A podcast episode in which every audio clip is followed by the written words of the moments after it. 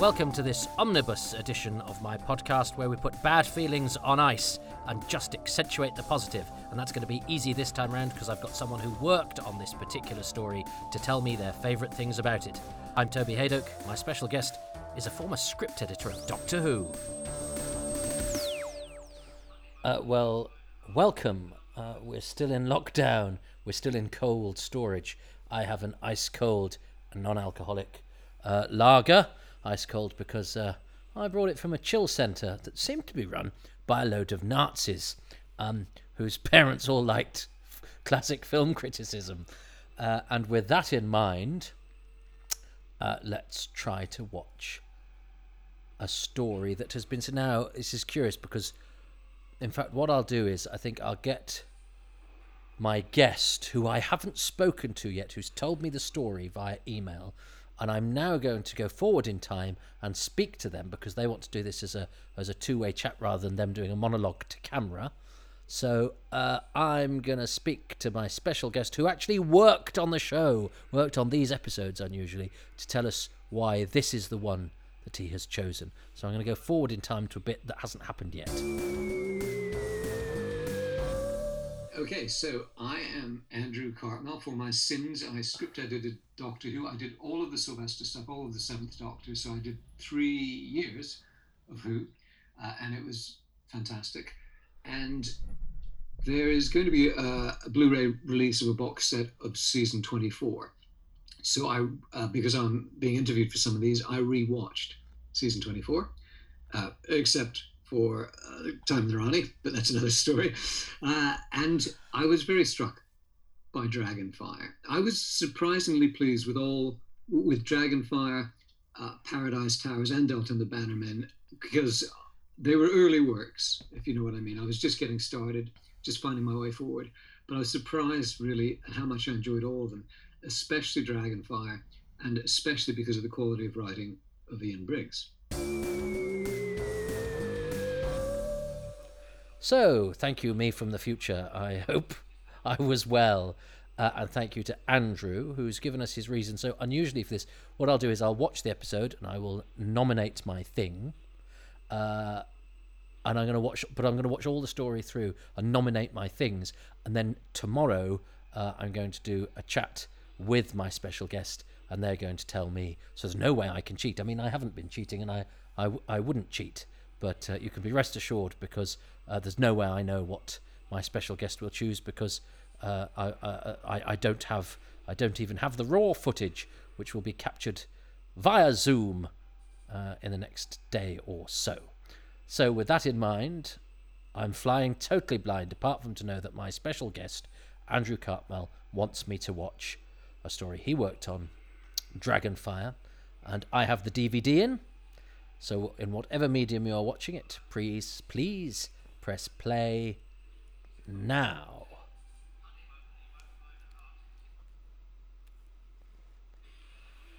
See, I, I, actually moved my Blu-ray player to to make it easier for me, but I'm still pointing at where it used to be. Ha ha ha! Uh, uh, it's a Blu-ray, yes, and DVD DVD player. This is on DVD. Uh, the title sequence is looking gorgeous. Uh, obviously, this is the title sequence I was I was alive when this was on. This is this is I watched these episodes go out as broadcast, uh, and it was terribly exciting.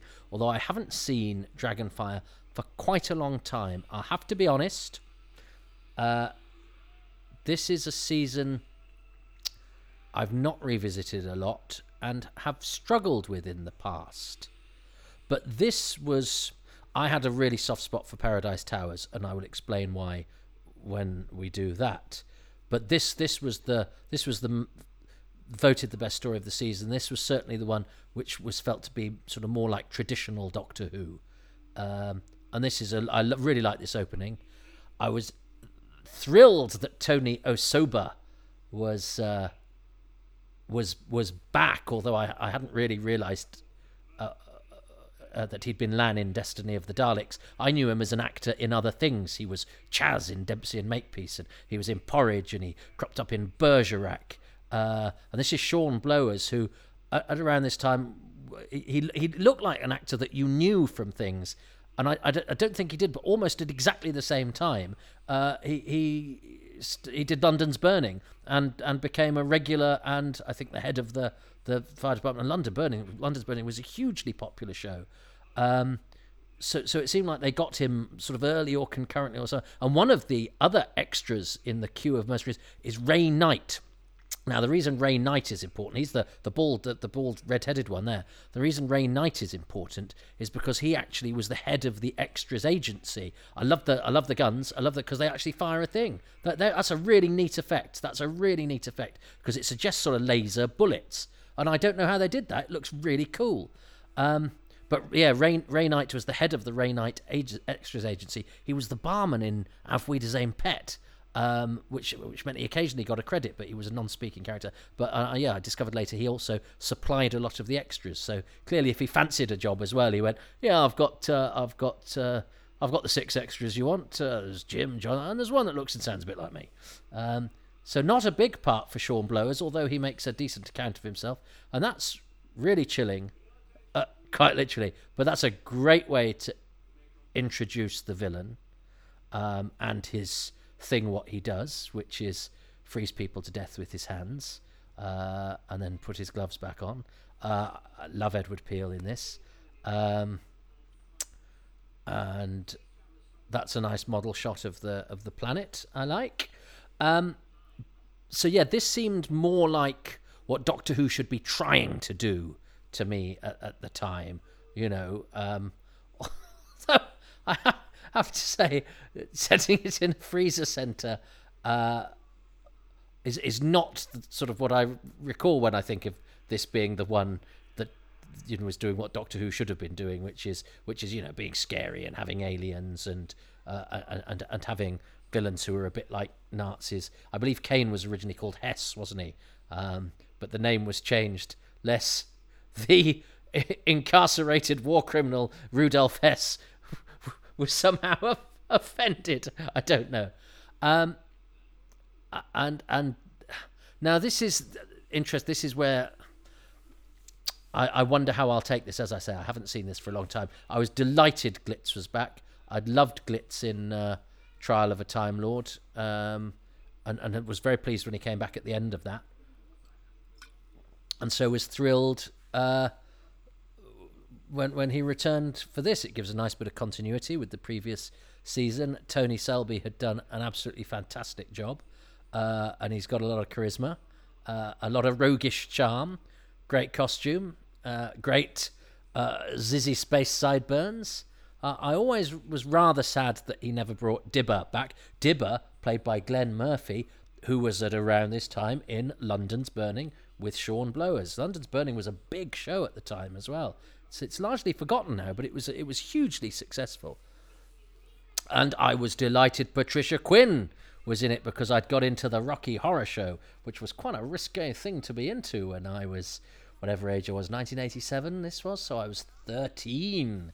Uh, and the Rocky Horror Show was about as naughty as it got, but also it had lovely music and it was a horror pastiche and it was a sort of culty thing and, and, and we somehow got hold of the video and we'd got a we'd got a, a, a record of it as well, not sung by the original cast, some weird Rocky Horror sing along thing, not not a sing along, but uh, anyway, it doesn't matter.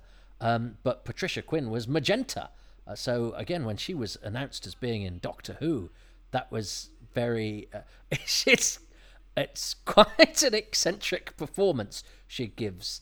Um, because you think of Magenta in Rocky Horror, and she's a bit, and you go, oh, she's giving it sort of Transylvanian. Vi- oh no, she plays everything like that. and I think she's quite a character. She was married to Sir Robert Stephens, who uh, was uh, in the Box of Delights with Patrick Troughton, who was Aragorn in the BBC's radio's Lord of the Rings. Uh, so she had all sorts of reasons why she was an exciting uh, reason to be in uh, Doctor Who. Uh, and she's flanked by Stuart Organ and Stephanie Fayerman. Stuart Organ was in everything at around this time as well. He was Harry Cross's son in Brookside, and I don't know if he joined Grange Hill at this time or was just about to. But again, he seemed whoever his agent was, he was he was popping up everywhere. Uh, although him and Stephanie Fayerman don't have any lines in this episode, I don't think.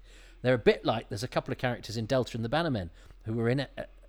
Who get a credit in episodes one and two, but one of them doesn't say a line and, and turns up in this as the creature, Leslie Meadows, and one of them has one line, and you do sort of go, for for a show that has to be budget conscious, you're you're you're paying some actors full whack to to hang around not saying stuff.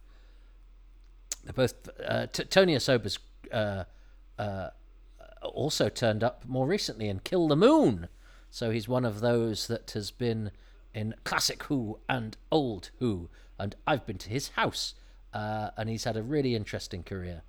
Uh, oh, Edward Peel knows how to play a Doctor Who villain. Um, I love the way that in the space canteen.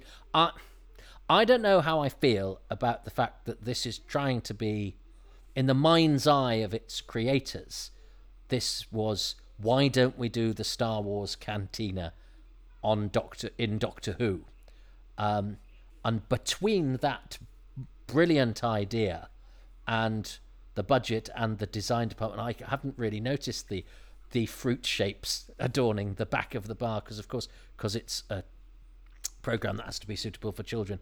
It's a bar that serves milkshakes, and I, was never sure about that as a as a child. I thought at least do a pan, you know, some space booze, you know, call it a pan galactic gargle blaster or whatever. But but milkshake, um, uh, uh you're you're not going to wait the Star Wars cantina doing uh, selling milkshake although it does mean that uh, everyone gets to go to sort of town um, dressing the extras in the back with costumes that presumably have previously been in, in other episodes of Doctor Who and Blake Seven and things.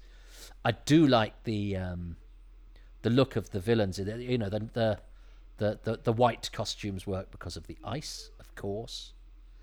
Uh, but there's also the sort of Nazi stormtrooper thing going on. Uh, it's it's interesting how we, we always there is the, the, the, sort of Nazi iconography, that great Mitchell and Webb sketch. Are we the bad guys? But it, it the Nazi, you know, menace does infuse our popular culture, and uh, in a way that makes it a sort of subliminal warning.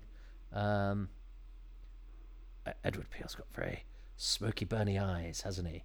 And I remember uh, at the time, the director Chris Clough said when, when the casting was announced, uh, you know, there, there was always there was, there was a sort of cold coldness, a granite-like uh, aspect to his his, his face, uh, and a sort of coldness to his stare that uh, that had that had attracted him to to uh, Edward Peel and the casting of Edward Peel, and and and it is and he he was well known for being the chief in in Juliet Bravo at this uh, at this time. Uh,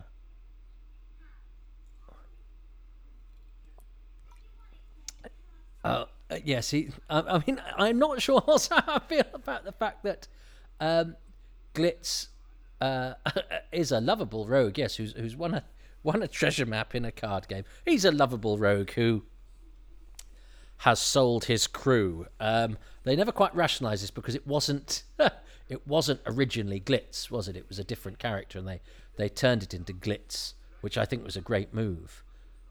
Um, but but I don't think you can be a lovable rogue and sell your crew to be deep frozen and turned into um, cadaverous ice mercenaries. Sophie Aldred, uh, a true legend of uh, Doctor Who, uh, a fabulous, fabulous person. Uh, uh, and I, I, she'd done a Doctor Who convention at this time, so I'd actually met her on one of two Doc Two conventions I went to.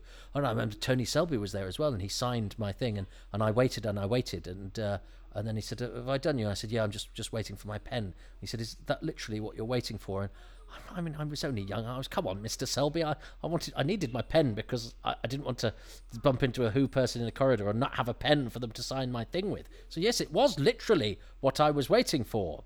Um, Sabalom Glitz, and, uh, and of course, I kept it was only a sort of normal biro, and I kept that biro for a very long time because I thought, well, it's been touched by various Doctor Who luminaries. Uh, you don't throw things like that away. May not seem important now, but that's what they said about Fury from the Deep. And, and now look, but uh, that pen has since, I'm afraid, been erased from the Hadoke archives. It's a it's a it's a nice sort of human subplot that poor old Belazs. Oh, and the names, yes, but Belazs has this sort of subplot of of something has gone on with her and Kane. Although, if I've seen what his hands do to people, I don't, don't quite know what happens uh, if the temperature if the temperature rises high enough south of the belly button. Anyway. Um, but this is I like I like this subplot. Um, and and I love the way he uses his hands, uh, and and the way indeed she does, uh, where she sort of pulls away. Um, yeah, I'm I'm not sure how that works as a contract, but it's a, it's a great it's a great image. The image of you know being burnt by ice, and I'm sure that Glitz's spacecraft have it destroyed. I'm sure that was in the trailer because uh, I used to tape the trailers at this point on ya- cheap Yashima videotapes that I'd bought that probably disintegrated by now. Um, and I, I seem to. Oh, and Shirin Taylor, I was delighted was in this because she was in everything during the 80s uh, and has a lovely dusky voice. This isn't the sort of character she normally plays.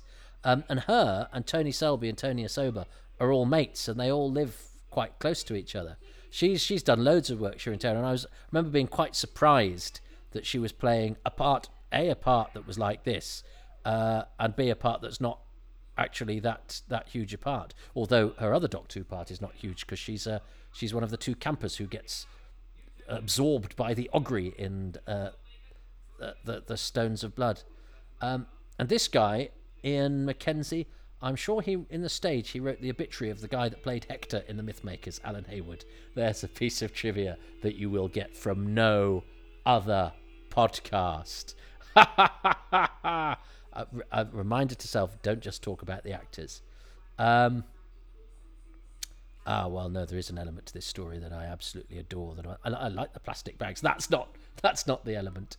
Um, but yes, and I also Shirin Taylor is credited as customer. And I remember when it was announced that she was going to be one of the guest stars, and it said, you know, uh, uh, Patricia Quinn Belazs, Tony Osoba, Kracauer, um, Shirin Taylor, customer. I was going, is is perhaps that's a, is it customer? No, no, it's it's literally just c- customer. Um, I think I think I'd have got my agent to say, can she be called Jane the customer, uh, or as it's um, film? They're all named after film. Uh, uh, practitioners or, or um, uh, uh, uh, critics, aren't they? Well, f- film film analysts, film theorists. A lot of the characters uh, are named after, aren't they? So perhaps she perhaps she should have been called Barry Norman. um, but what, what, I I actually I, I like the naming policy in this because Kracauer and Belazs, uh, Pudovkin, uh, they're they're they have a consistency, even though they come from disparate sources. But but they also are really interesting on the on the mouth and on the ear and and, and give it its own own feeling. Um, and and Ace is a refreshing change from Mel, although I'm very well disposed to Bonnie Langford these days, and I was very angry with her as a youth, and I'm uh, because of what she represented, um, and I th- I think the media and we as a country have been quite beastly to somebody who is a national treasure, uh, uh, who is Bonnie Langford, who is a very, very skilled and able performer. Um, I don't think she's particularly well served by Mel, um, and and her certainly her image at the time was of somebody that it was it was easy to be lazily cruel about. As and you know, I, I have less patience for lazy cruelty um, dispensed at the expense of people whose uh, main sin seems to be to try their very best to entertain us. Uh, I, th- I think there are people for whom we could reserve our ire who are perhaps more deserving of it. Um, and Bonnie Langford is was great in EastEnders, and she's brilliant on stage, and she's very lovely. Um, uh, but but but certainly Ace is a is is a is a is a worthy attempt to sort of you know modernize the, the Doctor Who the companion. I don't think a lot. Some of her dialogue has aged. I say it hasn't aged well. I, mm, I'm not not sure it was in, in particularly fine fettle uh, when it was born, uh, and and and I and I think she's better when they try not to to ripen her dialogue. Um, hard to do these sets. I, I like the lighting in this actually, and I love that. That's a great moment where Glitz chops the map and, uh, and the Doctor does that. I like little bits like that, but I think I think you have to be absolutely therefore deadly serious the the, the rest of the time. Um, uh, yeah, this this is she and she announces herself, doesn't she, by going, uh, "Okay, I've got these." Although that deodorant is very unwieldy, uh, to hold that and spray your armpits at the same time would be very difficult. Um, but I, it's a great way of uh, uh of announcing what your that your new companion is not quite like you know song and dance lady uh, uh, uh, Bonnie Langford, but is a delinquent arsonist. and it's a credit to Sophie Aldred that she has a likability that cuts through what would otherwise be quite alarming. Um,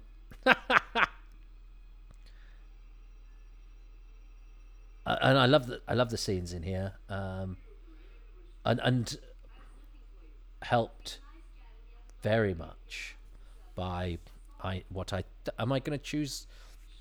I'm going to choose it for one episode, and I don't know which one. Dominic Glynn's music, which I think is absolutely superb. And I'm not just saying that because he's done the score for one of the other podcasts that I'm doing at the moment called Indefinable Magic, where I muse on mm, arcane things inspired by Doctor Who. This is actually a very nice set, uh, augmented by that photo backdrop uh, and the fact that there's a bit of colour in the ice. Uh, yeah, I I think that works very well. It's a shame nowadays. Of course, you'd give you'd give everybody, uh, and it wouldn't be so difficult to do. In fact, I think there's a company that do it. Uh, you'd give people cold cold breath, and I think there's a company. I remember once seeing on on an episode of Inspector Morse somebody credited as Footsteps editor. I think, oh, well, how do you how, how do you decide that what you want to what, what you're going to be the doyen of is editing the sound of footsteps? But there's also a company whose you know main line of business is to add cold breath to uh, scenes that cold breath has not shown up in in the movies because uh, it was never there or, or the conditions weren't right or or whatever. Um, she, it's funny. I always thought of uh, Patricia Quinn as being quite tall. I think because Magenta in the Rocky Horror Show is very vampish, but she's actually she's uh, she's not of great stature, um, but she's got a great presence. Um, and I'd very much I've never met her. I I suspect I'd be terrified of her, but she seems like quite a character. Um, and, and I think when, when her and Robert Stephens were, were together on shoots, it was uh, it was quite a lark. Um, uh, and Sylvester McCoy gamely uh, and sometimes ill-advisedly do- doing slidey acting. I admire the intent there. This double level set is actually excellent, uh, and, and and having the actors positioned up there to give a sense of scale uh, is really good. I really like this main set actually. I mean, I think it's a it's an impossible task designing uh, an ice center, and you can see there they've done it with some white curtains, um, uh, and actually you can see the edge of the sort of the edge of the uh, the thing that it's that it's hanging off. Um, but I Ah, this is but this is great scene. This is a great scene. Uh, and and and it and it showcases, you know, why you go. Why have these people followed Kane? Because he's sort of mesmerizing. Uh, and and it's played brilliantly and and it's staged brilliantly and she's great. Sophie Aldred's brilliant in this scene because she, you can tell she's sort of you can't even see Mel because it's she's good enough actress Sophie Aldred that you, you know you, it's it's on her face and you're seeing everything that's going on there, and you've got Mel sort of as a noise is off, uh, and this, the music is is is is pulling you in. This is an excellent scene. Freezer, great scene. Um, but actually, uh, is she tempted? Because it turns out that uh, freeze, don't freeze. That's great. Um, and he and you know and he doesn't let up with his villainous acting stuff. So w- when she's being being all sort of thuggish uh, uh, and and modern, as it were, he's he's keeping it entrenched in the sort of you know sci-fi theatrics. That was a great scene. That might be my choice. I might save Dominic Glynn's music for a later instalment, but Dominic Glynn's music is excellent in every uh, every story that he does. I, I really like Dominic Glynn's music.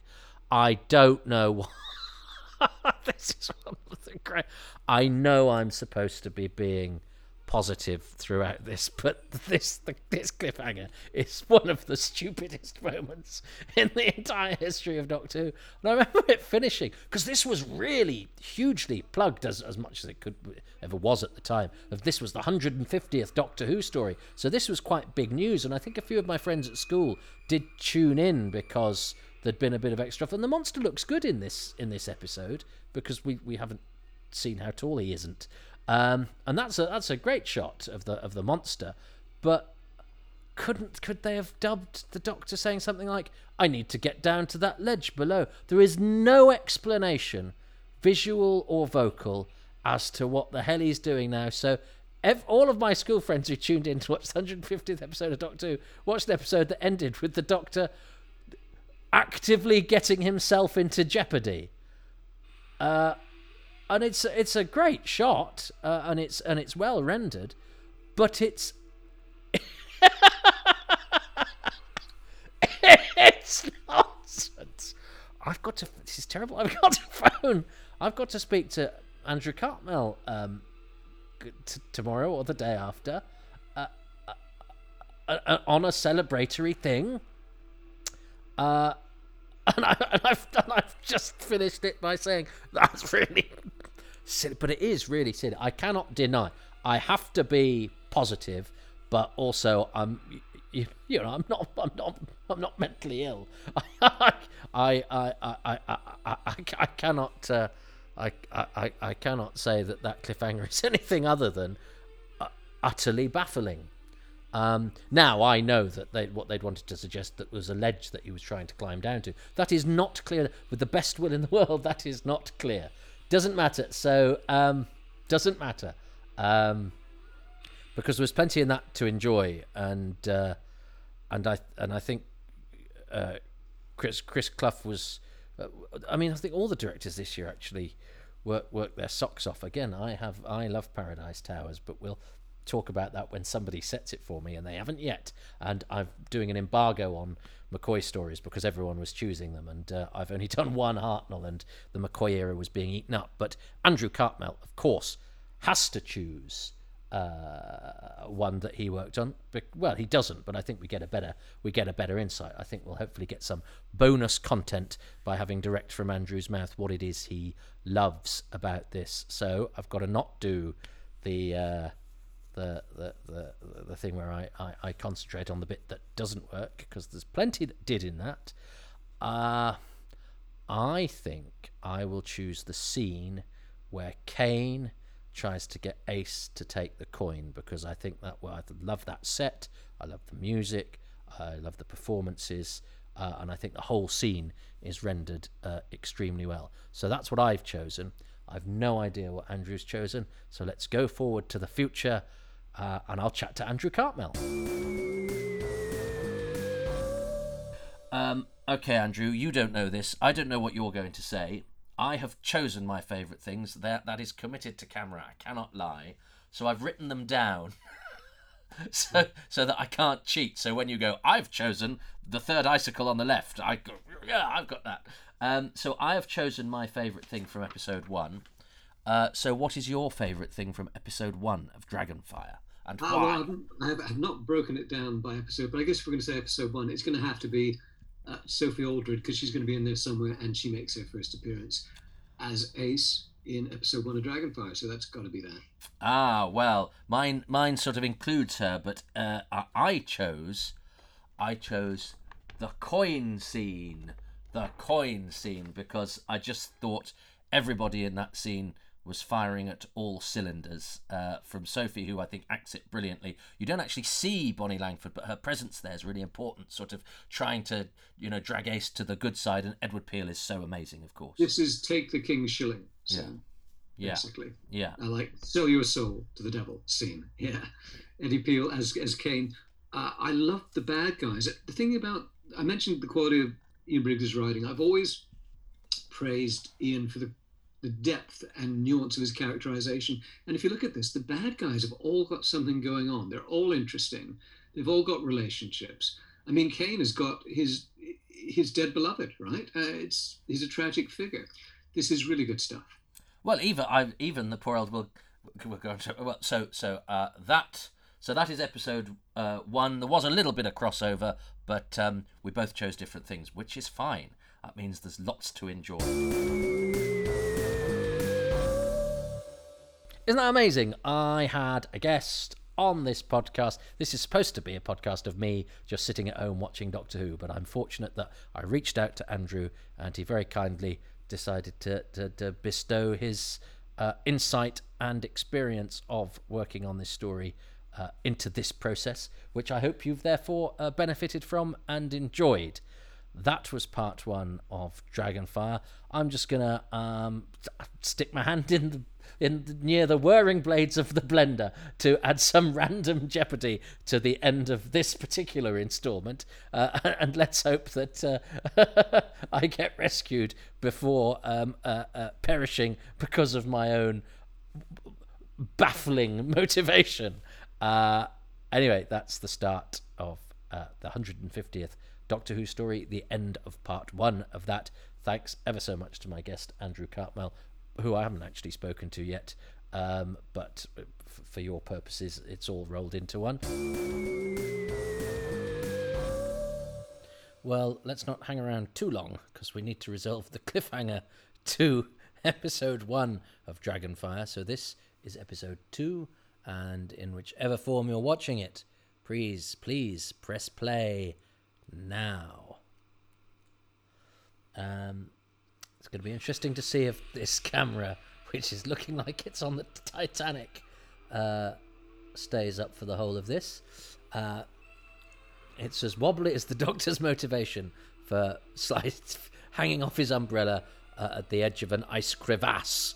Um, nonetheless, I am here to accentuate the positive, especially as the person that has chosen this adventure for us to enjoy at my house. Hello, you're very welcome here. Um, is Andrew Cartmel, who script edited the show. And I guess the argument that this period, this season anyway, because I think the production values d- drastically improve in seasons 25 and season 26, is whether it is correct to be very ambitious on the budget that they have. And my instincts are always to say yes. Um, there's a phrase in Doctor Who: The Discontinuity Guide says something like you've got to you've got to admire lofty ambitions. They're talking about the web planet. And I think you do have to admire lofty ambitions. I think when they wrote this, they thought it would look like Alien, or they had Alien, the film, in or Aliens in their certainly later on in episode three, Aliens in their mind's eye, um, and they got this, and the gulf between the two is larger in some sequences than it is in others.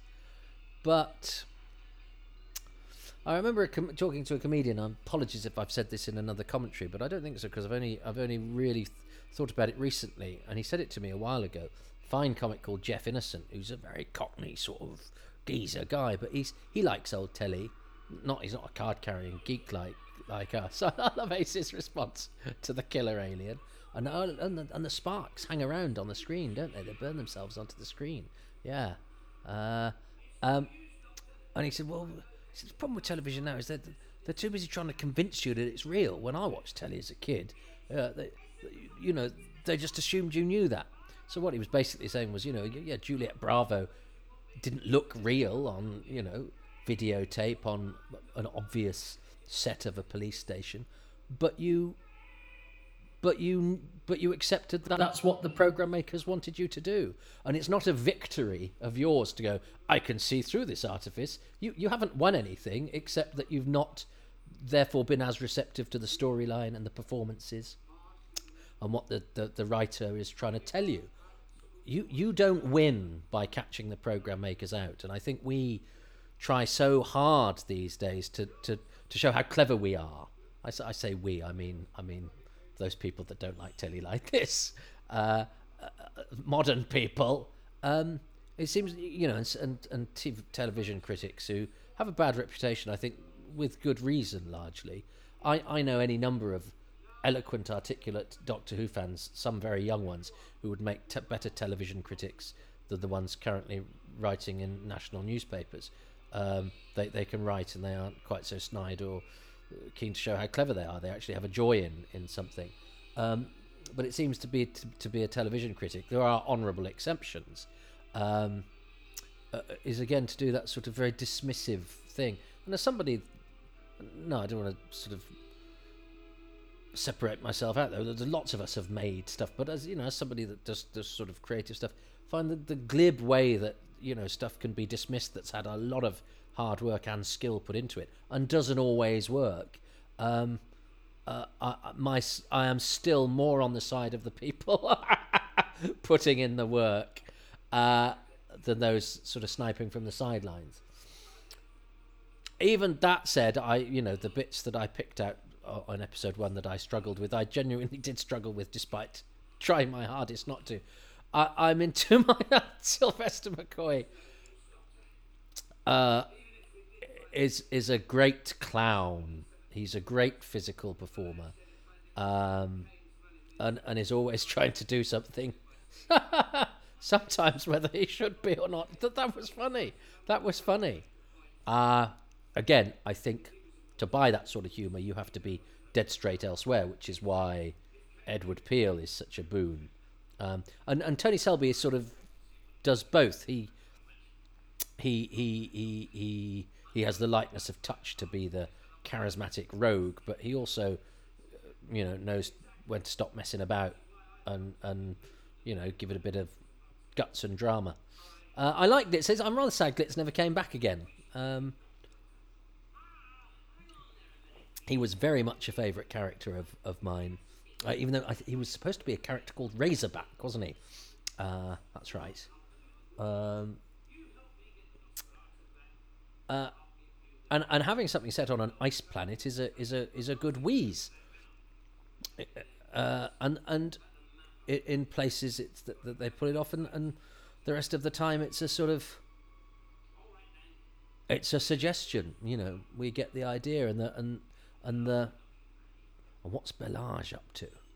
She's got this nice, and these these guys move well. This this guy at the front, this guy called Nigel Miles Thomas as Pudovkin. There's Ray Knight, king of the extra agency, um, and uh, and oh, and the and I'll talk about Nigel Miles Thomas when he comes back. Hold that thought. Um, when somebody listened to the the pilot of this, the first one I did, Anthony Townsend, thank you, Anthony, and his friend, they were moving moving house, said uh, I I lost threads too easily, so I'm trying not to. Um, but it's it's hard. I'm watching it live in real time. Um, I, I, like the sort of pass that they give Kane and the and the the the the, the guy the, the sculptor. He has a he has a little bit of a sort of subplot in the uh, in the novel. I recall. Oh, the novel. It was the closest I had been to actually being part of Doctor Who, which was a which was oh, it was beyond my wildest dreams. I love the fact Ace has got the ladder. That's brilliant. She is gutsy. The novel of this uh, has etched into the ice uh, walls uh, AH, which is my friend Andy Holding, who knew Alister Pearson, who did the covers, and he and on the other side, I think it's above the Doctor's umbrella, is TH, which is Toby Hadoke, which is me, which was the only way uh, sort of conduit I had to anything actually tangibly Doctor Who. Um, and, and apparently on, on later re-releases the, the, the, the artwork has been treated so that the the uh, the initials are less obvious. Although I have to say, in later novels, the initials weren't even etched into ice; they were just sort of splurged there. At least, at least in my day, they were subtle.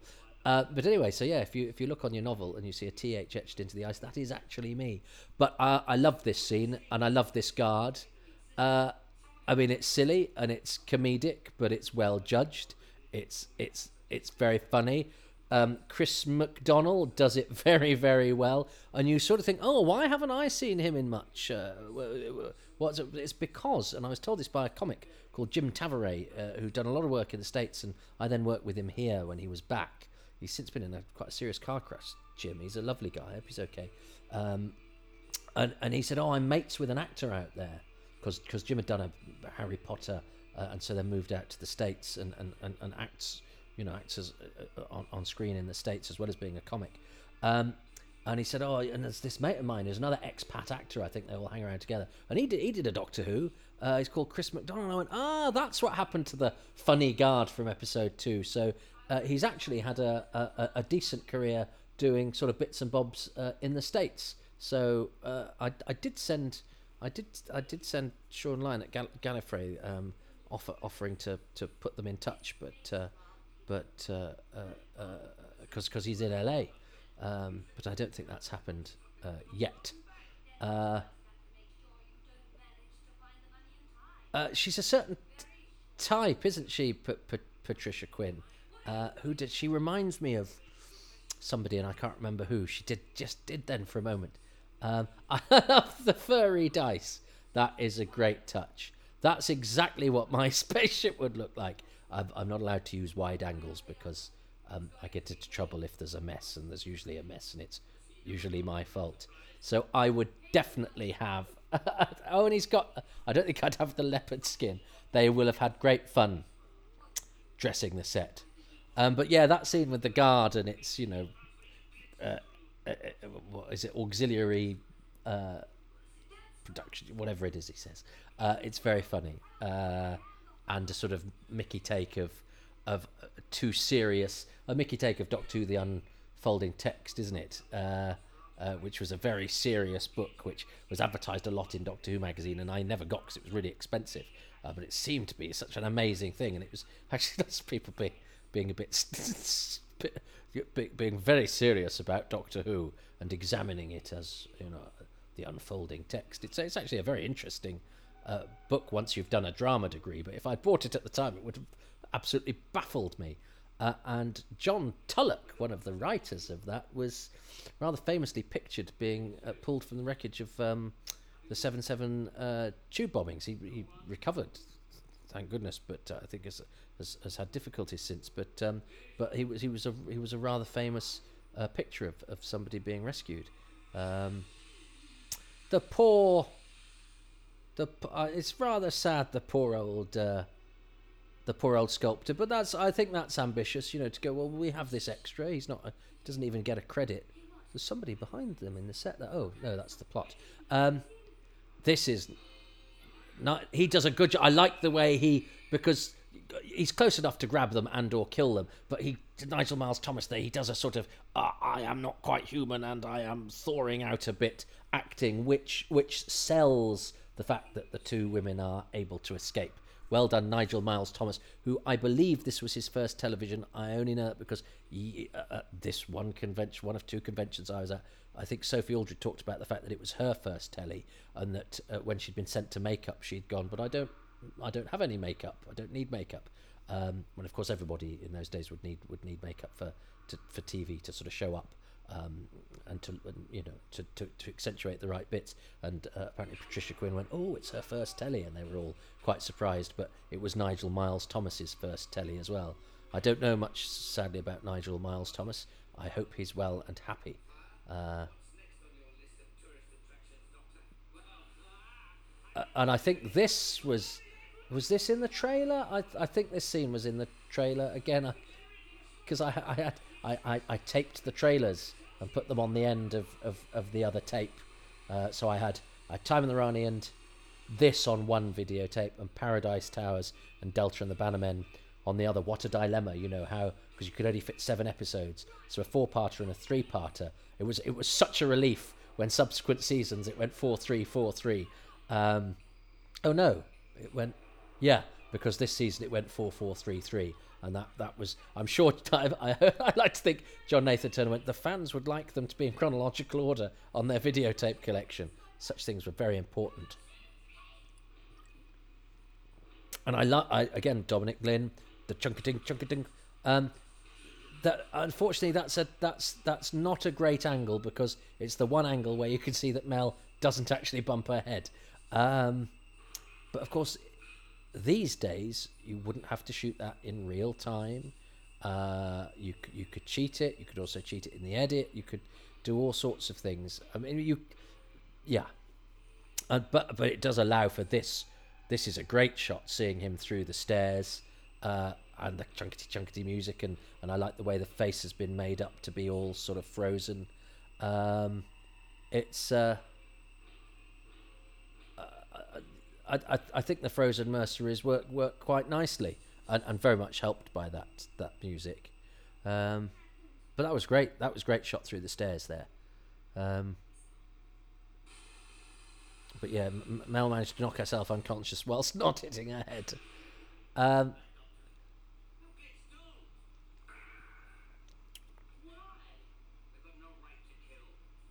oh, Doctor.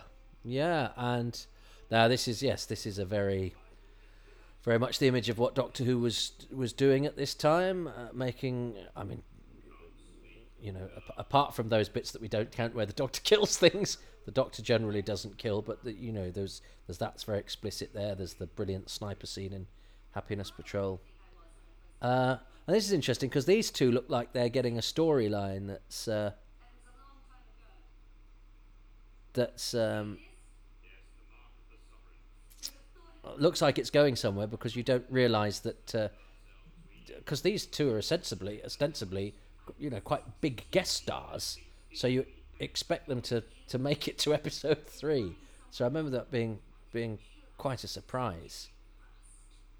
Um, I really like Tony Osoba. He's he's got a he's got a he's got a good quality as an actor, uh, and he's had a he's had a decent amount of work, but um, uh, you know, then turns up in Kill the Moon and has about three lines. it's an, an, actor's lot, isn't it? I have a long and illustrious career, but you're still, you know, later on having to go, "Mm, yeah, oh well, a job's a job, and it's not. It's not a bad by by today's TV standards. As a uh, one, it's good to get a job in TV anyway, and, and, and, and it was certainly not a blink and you'll miss it. I just I just rather hoped he'd have had more to do, and he did get in the Radio Times when it said guest stars. It said.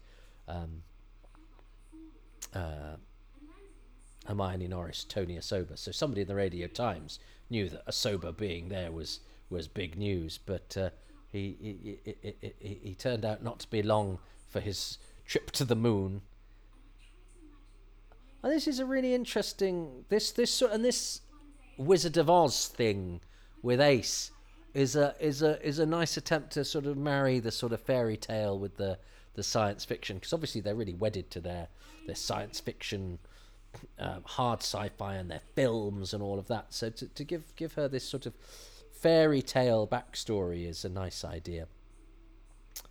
Um, and and to have her slightly damaged is really interesting. And and I might talk about that when it's time to do Curse of Fenric about um, well, I don't know when I'm going to do that, but I remember my drama teacher at the time saying the idea that a lead character should say to somebody else, "You're an emotional cripple," uh, was was was quite harsh, was quite hard, um, and strong stuff. Uh, and and the whole thing of the Doctor's journey with Ace is it's a very interesting dynamic and not necessarily a comfortable one. You know, she's a she's a damaged, delinquent teenager who's you know escaping from difficult things and and and um, but it's never over egged it's there lurking uh with, without ever getting in the way of you know let's go come on let's go and have a sci-fi adventure which is exactly as it as it should be. Um, so yeah Kracauer having been nasty bad guy at the beginning is is is now going oh well I've had a chat with Magenta from the Rocky Horror Show. Uh, I shall now try and kill my boss um, who's of course we've got Nosferatu, the spaceship. Kane is slumbering like a like a vampire, um, so it all all sort of ties in uh, quite nicely. Um, and and it is quite a sort of vampiric performance. It is quite a cadaverous.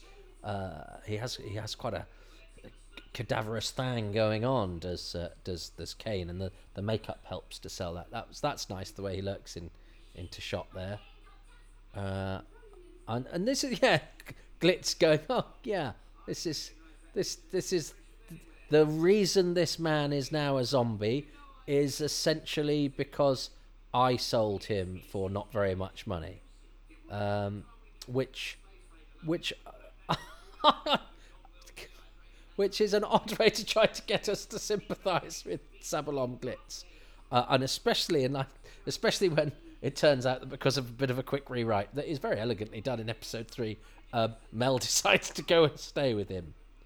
Uh, yes, for your first TV, Nigel Miles Thomas, you've done a good job here. As uh, it's, I think it's hard to play uh, zombified, uh, and he he emerges uh, without without embarrassment. I would say it is a good good job. And then the the now this is Leslie Meadows as the alien, and I was talking to somebody the other day said it was designed it was designed um, to be worn by a very tall actor, tall thin actor, a bit like um, you know the alien in Aliens, and in Alien. Uh, but instead, John Nathan Turner's mate Leslie Meadows, uh, which is I guess why he's got a bit of a tum there, um, who was a short, who was a short guy, and and John Nathan Turner, I think it's interesting. I mean, again, I was I was I jumped on the furious bandwagon because I was at the right age so to do. Uh, you know, history tells us that Doctor Who wouldn't have lasted this long without John Nathan Turner, and a lot of the things that he did were very canny uh, uh and very uh, smart but he also made mistakes, which Doctor Producer didn't. But um, but then getting your mate who's all, already been on holiday in Delta and the Bannermen. If, when we do Delta and the Bannermen, there's a character called Adlon who doesn't say a word, who is played and credited on screen, Leslie Meadows. And it's almost like John, John, John's. John, we need a part for John's mate. Um, we'll get to play Adlon. Who's Adlon? Just to, doesn't do anything. we'll we'll make a guy called Adlon uh, uh, and uh, there's, is there a part for Leslie in this? No, I'll give him the monster. But he's five foot nothing. Uh, the monster's supposed to be seven foot. Doesn't matter. I want Leslie to do it. Um, um, but as a, a, a, my agent said to me when I first auditioned for the Royal Exchange Theatre, having for many years told me how cliquey they were, when I then got the job, she went, "Oh, that's excellent because they're very loyal." And you go, oh, yeah. it depends what side of the fence you're on. And uh, Leslie Meadows there going, well, John's being very loyal. Oh, talking of the Royal Exchange Theatre, the person that cast me was an illustrious casting director called Sophie Marshall, who is the daughter of Daphne Oxenford, who is the archivist here, uh, who was a, a mighty fine actress who I was going to say has appeared in new Doctor Who, but she was edited out of The Unicorn and the Wasp. Her last telly was as old Agatha Christie in The Unicorn and the Wasp, and the scenes did not make it to broadcast. So, yeah, Tony Osoba may have only had a handful of lines in Kill the Moon, but at least he was still in it. Oh, as Mark Gatiss is uh, is it Le- is it Les McQueen? it's a shit business. It, it, can be a very very cruel business, and uh, it, it, you know, long service does not stop you being prey to the misfortunes and indignities it foists upon you. Um, it was such a surprise. So Kracauer's dead, uh, and now Belazs is dead. But of course, because this has to be sustained, you don't get the you you don't get the the the hiss of the ice. So uh, it wasn't clear to me that she was she was dead, but she is dead, and Kracauer is dead. So there's two very promising supporting parts played by good actors. Um, I think Patricia Quinn's performance is quite odd, but uh, Tony Osoba's great. Um, and actually, I've, I've liked Patricia Quinn slightly better this time round. Um, uh, uh, but they're gone. Those characters are gone. So um, that, I remember that being quite quite a surprise because I thought they'd have they'd have more of a part to play. Um, so yeah, it's it's. I wonder how it would have how it would have helped to have had a, a, a taller monster. I think the design is is rather nice, and it's it's not unlike that of the alien. Oh, and this is a neat moment, of course. What a surprise! That's a and that's a great plot surprise. Oh, the alien is the treasure. Great. Um, and it's a sort of and the lighting's nice there, isn't it? Because they're being the, the dragon fire is is shining upon them. Um, oh, and I used to do this. I used to. I remember being in the kitchen garden doing this. I want. I, I was like playing Doctor. After three thousand years, the dragon fire shall be mine. Oh, that's that's why you get into acting to do to look at a camera and say, at last, after three thousand years, the dragon fire shall be mine. Um, glorious. Well, I enjoyed that uh, very much. Um, Patricia Quinn gets a single single caption. Ace is quite low down because she's not a regular yet. That was the way that they did it. Chris McDonald in the states. Yeah, there we go. Um, so, oh, so what was my what was my favourite part of part two? Oh, well, it's the scene with the guard. I think it's very nicely judged. It's very nicely played.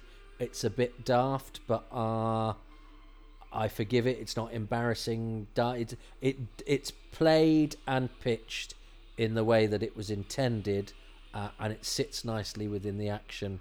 Doesn't outstay its welcome, and it's not done with too much of a nod or a wink. I I think it's yeah. So Arnheim, isn't he? Arnheim, the the auxiliary performance codes guard.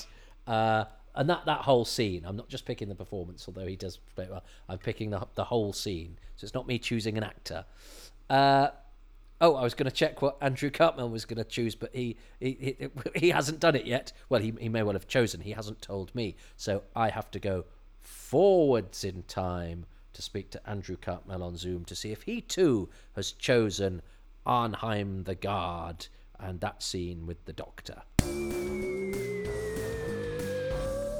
And so for episode two, now this was an embarrassment of riches. I could have chosen anything from the Dyson Glitz's spaceship to uh, the little subplots for something. Even the sculptor I could have chosen because I like the fact that even an extra has a little bit of a tragic arc. He makes a thing and then gets killed. But I chose in the end. I wonder if you all have chosen it.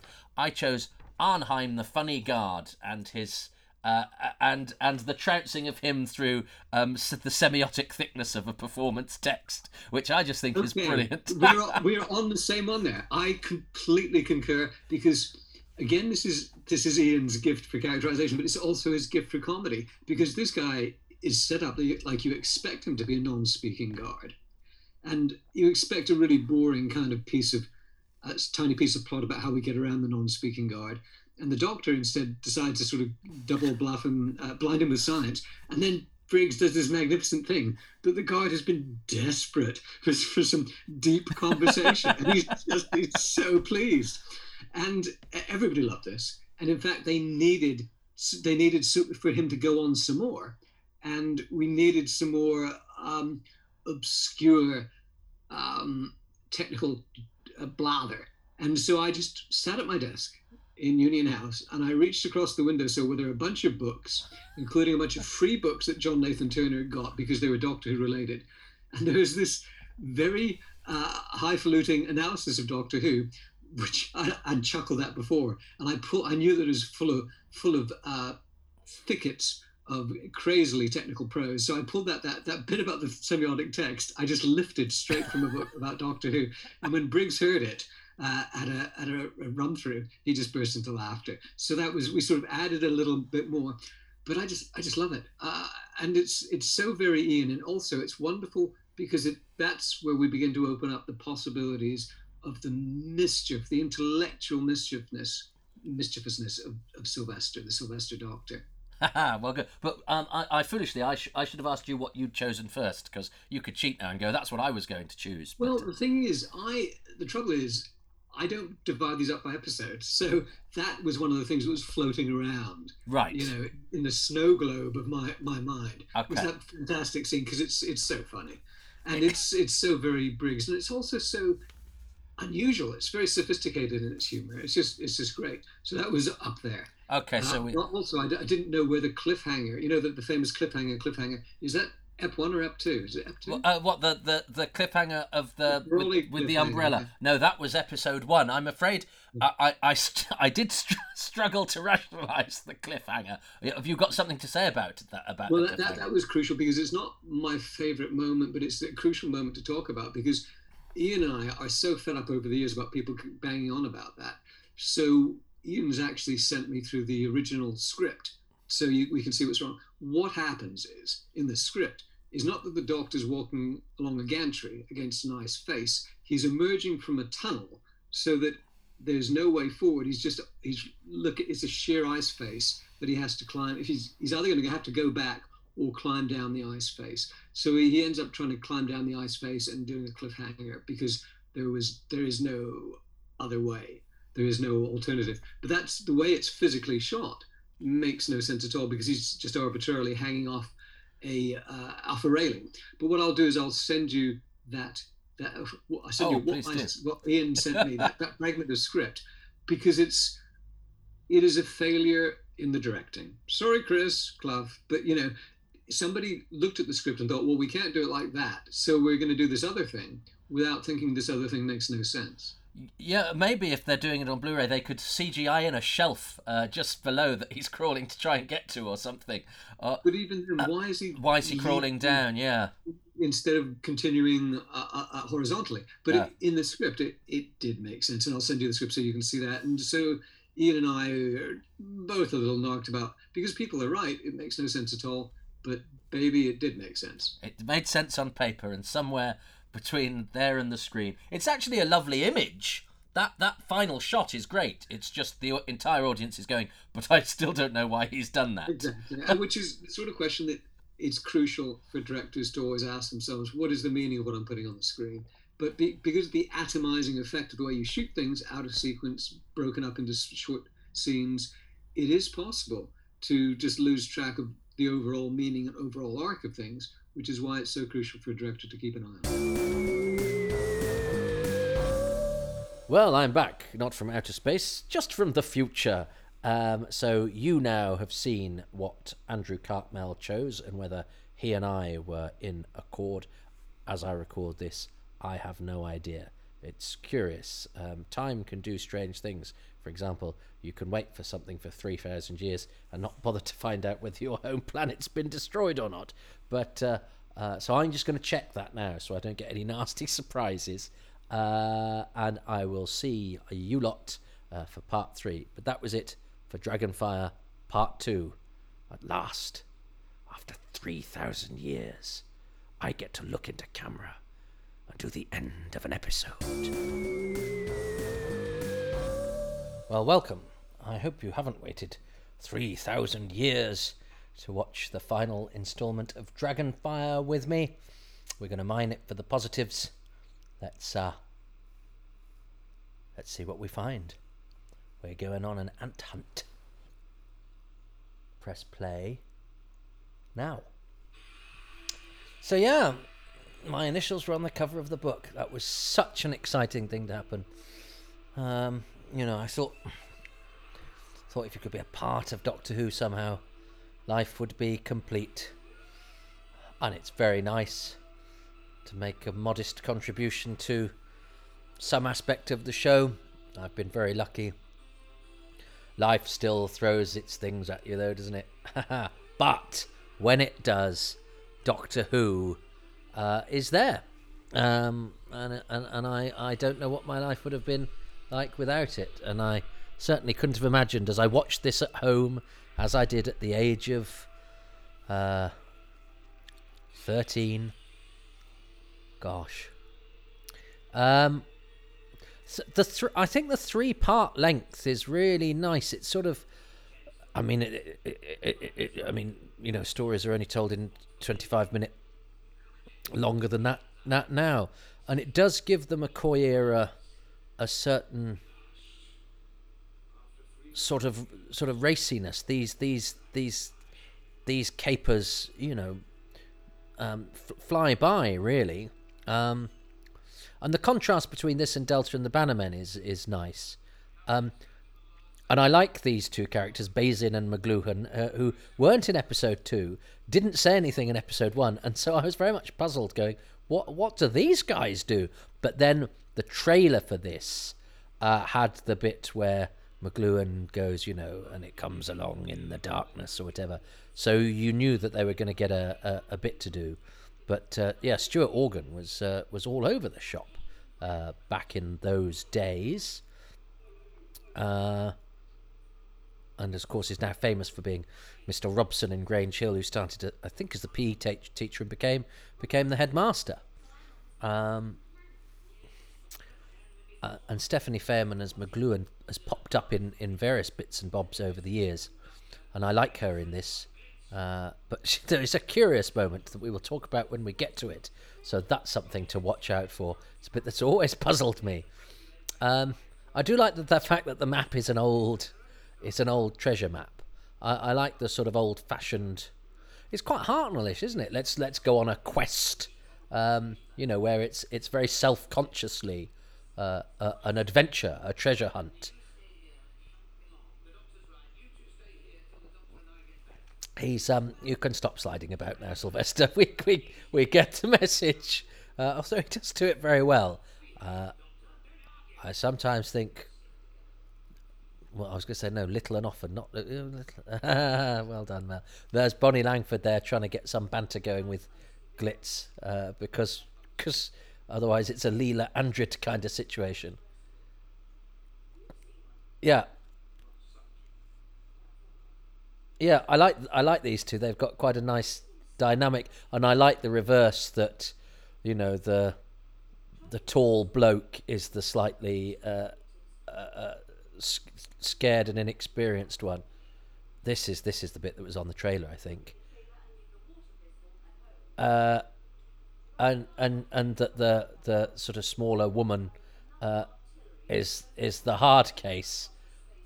Uh, I like I like that. I like that. Um, and again, they're you know they're minor characters who are just a sort of little bit of a subplot, and you know they're they're aiming for the aliens vibe. This is this is Hicks and Hudson, but in you know TV Centre Six or wherever it is they are. Don't know where they are. Um, uh, actually, I'm watching this. I I am impressed with the lighting. I think the lighting has worked wonders to to transform these sets, which. Uh, you know, you can sort of tell there's a bit of cellophane and a bit of this and a bit of that, but um, but but in in terms of how they're going to create the illusion, because of course, if this was a film, you'd you'd have different angles, you'd have each shot would be individually lit. Uh, this this set's magnificent, magnificent, and the and the height that we get on the cameras here is is uh, is rather marvelous. Uh, and you can see that Chris Clough was absolutely right in in what he wanted from uh, from Edward Peel was this sort of intense, icy, uh, chilling. You know, all of those sort of cliched descriptors for for, for uh, somebody who lives in a uh, in an ice cave slash freezer center. Um, I mean, do, do, do, they need the freezers because they they are on an ice planet? It doesn't matter. Um, and I remember I was I went to uh, this Panopticon convention, so this this was the the one this was the one after I'd met Sophie Aldred because she was announced at one I went to. So that was eighty seven, and hadn't and hadn't been in it yet. I think they called her up on stage as the winner of a competition, and then it was revealed, oh no, this is the future. Did anyone recognise her? Because she'd been announced at, at that. Yeah, she'd been announced at that point, but she'd not been seen on screen. And so, of course, that you know, whoever the MC was, I think it might have been Nick Briggs, said, uh, "And did you did you recognise her?" Uh, and a loads of people went, yeah, and it's like, well, yeah, mm, I bet you didn't because because uh, you didn't get that feeling in the room of people go, oh, that's the new companion. So anyway, that was quite a nice, that was quite fun. Uh, and I did meet her, got her autograph then, and she was very friendly. She gave me my pen back. Uh, and um, I, um, and um, and then at a, a convention I was at, must have been, because uh, I asked a. Oh yes, he gets shot. Uh, that's quite horrible. Um, um, well, well hidden Stellar. I'd hidden under the table. Um, I asked a question, and I got was so nervous. My I asked the question of the Sylvester McCoy writers panel. Ian Briggs went on it, therefore, uh, as was Andrew Cartmel, and I said, you know, was the, was the melty face moment there put to be a big moment because it was consciously the end of the season? And they said no, um, but they said it more politely and I think at more length than that. And I really stumbled. I'd got I'd got the question in my head, um, and. Uh, uh, uh, uh, but it, it, it, it, it didn't come out as easily as I'd hoped. Suddenly, the momentousness of the occasion d- uh, affected my uh, vocal cords, um, which, seeing as I've I've since interviewed Ian Briggs and Andrew Cartmel and had the great pleasure of of chatting to quite a few Who luminaries. Um, you know, I, I, I still never quite lose that those childhood nerves. I'm, I'm talking to the people that make the thing I, I love.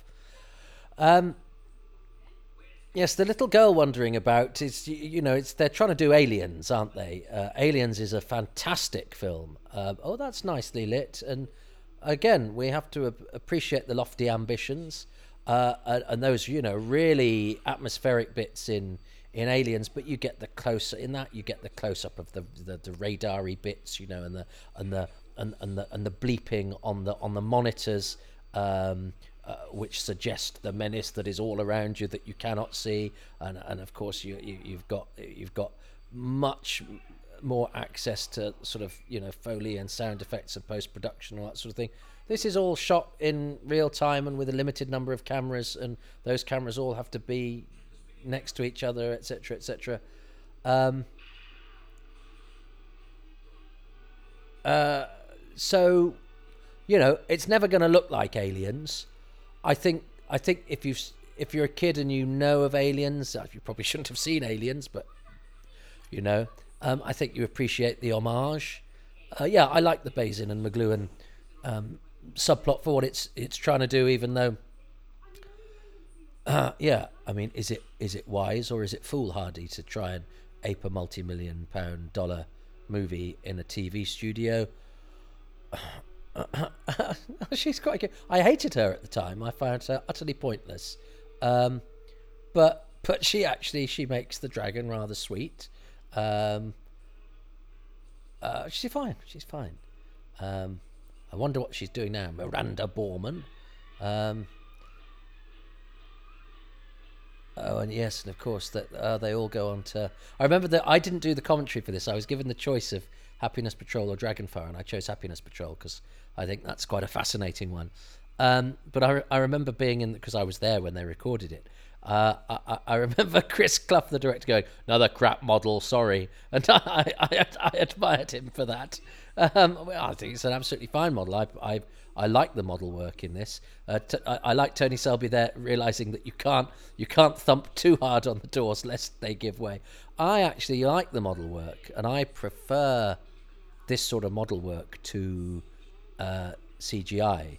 Um, but maybe that's just because that's that's what I was used to when I was was brought up. But I like a good old model. That's that's great. Um, and boom. But but this does throw up the it's because because Glitz gets very cross here. I recall he sort of goes Kane, and you go right. So you're more upset that he's blown up your spaceship than he was that he zombified your crew. Um, yeah, this is good acting from Tony Selby. Yeah, uh, you mean business, Sabalom Glitz. Uh, although, of course, when we met him in Trial of the Time Lord, the first thing he and Dibber tried to do was shoot the Doctor. So um, he's he's a changeable fellow. I think we can generously say about Glitz. Um, that's an actor being good value and both on and off screen, and people going, okay, well, we, we might have to tinker with what you've given us in order to to bring you back and make more of you, which is which is fine. Um, I do like the Doctor's costume, apart from the question marks. Uh, it's it, it, it's got a uh, it's, it's got a good silhouette. Um, yeah, so he's yes he's been zapped and he's got a slightly blackened shoulder. Um, I do like Ace's um, red tights. They're quite fun. Um, oh yeah, because he's uh, Kane. Kane is waiting for her in in in in her in her bedroom, isn't he? Um, um, I, I, like the fact they've made no attempt to make the, the shopping basket space age. Uh, uh, uh, and I don't know where Customa has been, um, Barry, where Barry Norman, the customer, has been, um, because she's obviously unaware that the entire, uh, oh, oh the poor, oh the poor dragon, that the the the entire inhabitants of the bar that she left her child in have been utterly destroyed. Um, so I don't know what. Yeah, I don't know. Maybe she's off off her knackers on space milkshake. Right. This is the bit that is curious for me. Um, this I I think this is quite nicely done in that there's a bit of smoke going on when they chop its head off. But Mr. Camont's head, I I ain't never leave a job half done. She's playing the part in RP, and that uh, that works for me entirely. She nearly lasers her knee then. Um, uh, but so where that line comes from, so maybe she was written uh, in you, you know to be a bit more uh, colloquial or regional or whatever. But it, it just means that she's doing all of this very severe, very good sort of RP severe space guard sort of thing, and then she says the line, I ain't never leave a job half done. That and that doesn't even actually mean anything. I, I ain't never left a job half done. I, I ain't never gonna leave a job. It that that that, that sequence of words, I find entirely baffling. Um, I wonder if I'll, I'll, probably forget to ask Andrew about it. So anyway, they but I like those two, and uh, sorry then I feel particularly sad for Stuart Organ, who seemed like quite an affable sort of fellow, uh, and he suffers the same fate as his more severe, um, more seasoned, slightly more sadistic um, cohort, uh, who uh, is is as cavalier with the life of a benign alien spaceship as, as she is with c- c- colloquial language. Um, but that's neat that the that the monster is the treasure. I really like this uh, this model of the of, of the planet and, and the fact that they you know highlight the fact that it's got that that that light that, that light side at the bottom and the and, and the dark side with the with the shopping center on it at the top. That's a, that's a really neat image. Uh, and again Dominic Glynn doing wonders with the soundtrack. Um,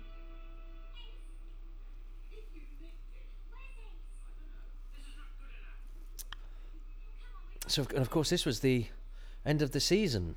Um, and he got Doctor Who for 14 weeks of the year, which seemed like slim pickings back in the day. um, and I know we sometimes only get 10, 12, 30, 40, but, but they're, they're longer episodes. Um, but also, I mean, you know, I came off the back of Doctor Who when it was on, being on for, for you know, a good good twenty odd weeks while stocks last. Ah, he's great. He's he's he's entirely consistently good. Is Edward Peel. Uh, uh, and this is, of course, the end of, of Sylvester McCoy's first season, and he's he's he's really sort of got to grips with it as he's he's gone on. I think it, it was a bit of a baptism of fire for him. Oh, I've not noticed her her hanky before. I quite like her. Has anyone cosplayed the hanky? Somebody cosplayed a hanky. Um, Uh, that teddy bear had a marvelous career. He was in several episodes of Bergerac. He's dead now. I wrote his obituary. Um, uh, Sophie Aldred knows how to stand as if she's been captured and is desperate to escape, and yet can't because of the confines of the shot and the nature of the, the way the television is made and blocked in those days. She's she's giving good angle. Yeah, that's a good that's a good stance. Uh, and uh, and Ian Briggs, who I've had the uh, honour of interviewing, he actually came to Manchester, bless him, um, uh, and, and wouldn't let me pay for his train fare. What a kind man! And he's he's emailed me a couple of times in COVID. Actually, is a really interesting mind. I mean, I, I have to say, Andrew Cartmel's um, recruiting policy for writers showed again great ambition. I, do, I don't think season four quite twenty four quite comes together. But I, but I think its shortcomings are, are, are often in the production department, and productions do get better in, in 25 and 26. But I, I think Andrew Cartmel came to Doctor Who with great ambition, but also a desire to give a break to writers he thought were interesting, rather than just to go for people you knew could you know you knew could do the job and deliver on time and blah blah blah which was which was often celebrated and and that's another good reason to, to celebrate somebody in the treadmill that was Doctor Who in the 70s say Sophie Aldred is great here she's 100% convinced she's going to die it's great um, uh, but you know to say Doctor Who is something where we can get young hungry writers to really use their imagination and you know, in, in this case, to wear their influences on their sleeve. You know, there's nothing wrong with being influenced by good films. This is great. This is the, the suddenly, you know, this is the climax. I, I don't know what those light, those panels lighting up particularly sort of mean or sig- oh, oh yeah, and it's a spaceship. Yeah, the whole colony is a spaceship. Boom. That's a that's quite a big moment. That's a that's a decent model. So and it's the end. You know, this is the climax. So yeah, the colony is a spacecraft. We're taking off. Uh, he's got his power. Uh, yeah. Um, this is great. Um, uh, and, and, and, and, and those those yeah those writers that that uh, that that that Cartmel wanted to sort of hone over the series. And I think if the show had carried on, you know, we'd have seen these writers develop more um, and and become you know the next generations. Uh, Terrance Dicks's and Robert Holmes's and all those sorts of things. But sadly, Doctor Who did not have long left. But I think I think uh, I think it was headed in the right direction. But this is clearly a, a developmental stage. Uh, it'd be interesting to ask Andrew if two seasons later he would have allowed a, an ice planet because I think it does take a, a lot of goodwill on on on the part of the viewer. I, I, I'm not in, entirely sure why Kane, in the 3,000 years, didn't check that his home world hadn't been destroyed. I mean, he obviously doesn't have the space internet. Uh, this, this was this is astonishing. Of course, this is Raiders of the Lost Ark uh, in Doctor Who, and it's brilliant. That is really well done and pretty grim. Um, uh, and a great way to end the season. There's a great model shot. Yeah, I'm. As I say, I'm I, I mean, you know, there's one thing on being so focused on your revenge at the expense of all else, but um, it's not. It's, somebody to rung up, so I'm going to come and kill you. What? What? They've gone. Where have they? Have they moved? The planet's been destroyed. Oh, um, but there we go. Um, and you, you know, this is this is a real sign of um, how even this late in Doctor Who's um, making, you know, we uh, we used to sort of p- people leaving overnight in the sixties and seventies. We go, yeah, that that was back in the day. Um, she, I, th- I think it was that they, they, they weren't sure she was going to leave, and and and this is a hastily contrived exit. Now, wh- why would you stop going through space and time with the Doctor to go through just space with Glitz, I've no idea. That aside, this is a lovely speech. He does it really well. There's a real melancholy. He's like a sad bird, Sylvester McCoy. That that lovely sort of quiz- quizzical, melancholy face that he has. He's got a brilliant face. It's the perfect face for a doctor. It's it's you know uh, clown-like, but also maudlin. Uh, uh, a wistfulness that he has from, you know, time travel and and all, all the death and destruction you encounter as a part of it. And and he and Bonnie Langford do that very well. And I feel for Bonnie Langford now. I was delighted she was going because um, just the very idea that Bonnie Langford was in Doc 2 was something that I was teased about. Um, but I think that was a lack of imagination on all our parts. Uh, and and actually, uh, with with with with time taking us further away from that, she doesn't stick out in this particularly. Um, and she's a very game. She's a very game performer, uh, and I think Mel's quite jolly.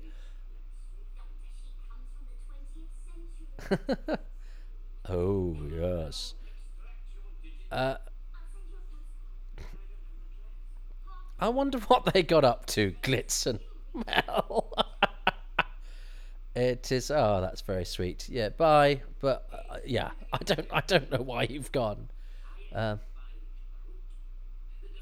and uh, and here we start one of the great Doctor Who pairings uh, that they do really interesting things with. So it's a it's a launch pad. This really.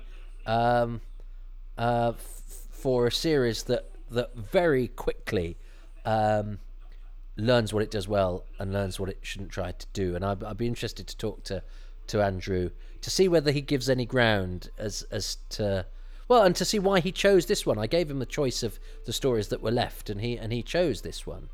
Um, so I, would be interested to see all sorts of, to to, to discuss it with him. Um, come on, uh, they've got a sale on because the, the, the, the proprietor's home planet's been destroyed, and they've got uh, they've got to get some good reviews on TripAdvisor uh, to make up for the, the the mass murder of the last set of customers.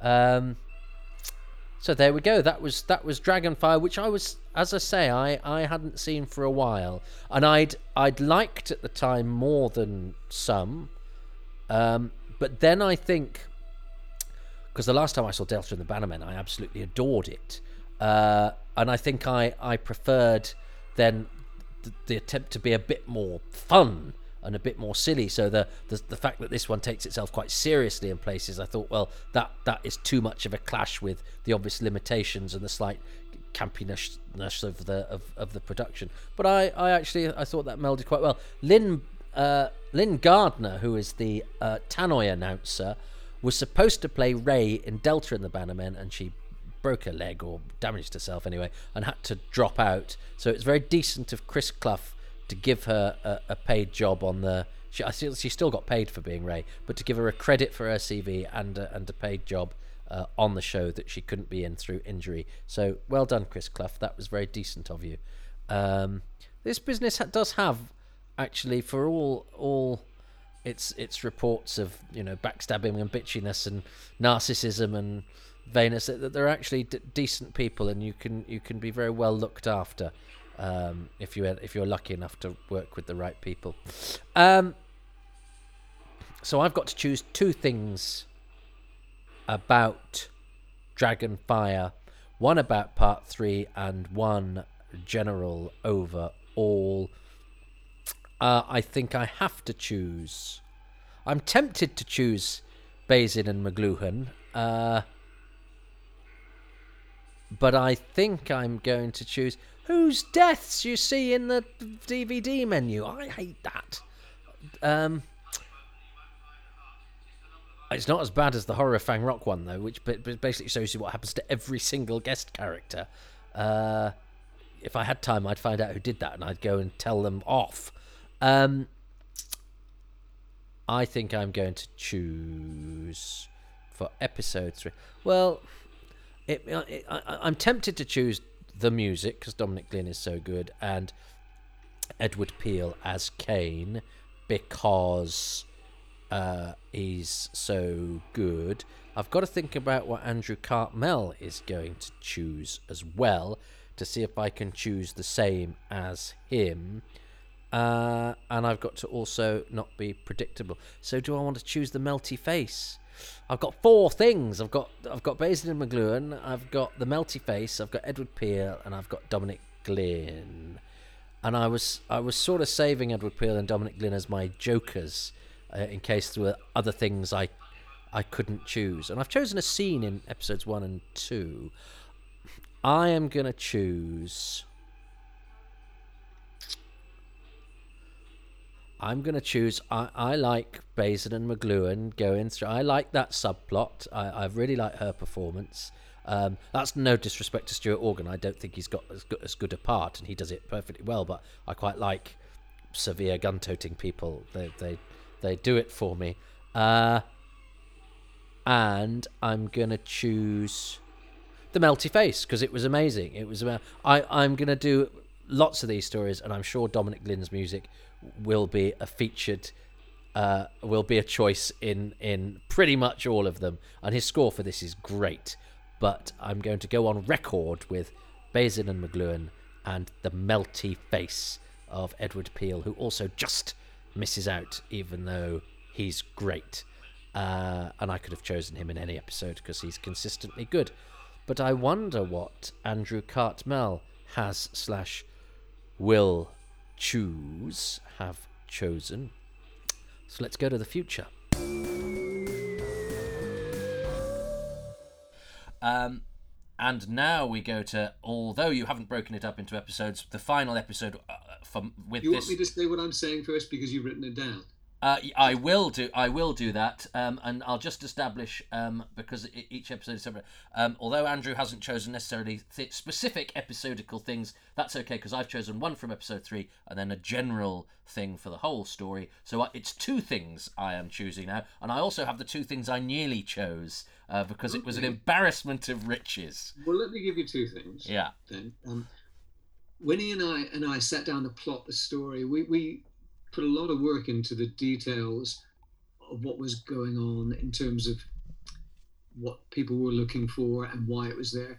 And we loved the notion that there was a, a dragon guarding a treasure, but the dragon was the treasure. And then when the skull opens and we find the crystal inside, uh, I've always been very proud. So that's one of the things. The other thing is, somewhat self-servingly, the crazy paving speech.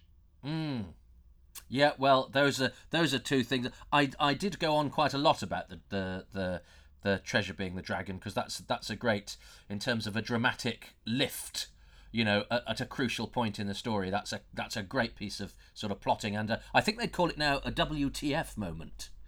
Yeah, well, also it is. Uh, it's a really good twist uh, and a reveal, and also it's just a beautiful intertwining of two tropes: the creature that that uh, guards the, the the cache of gold and the cache of gold.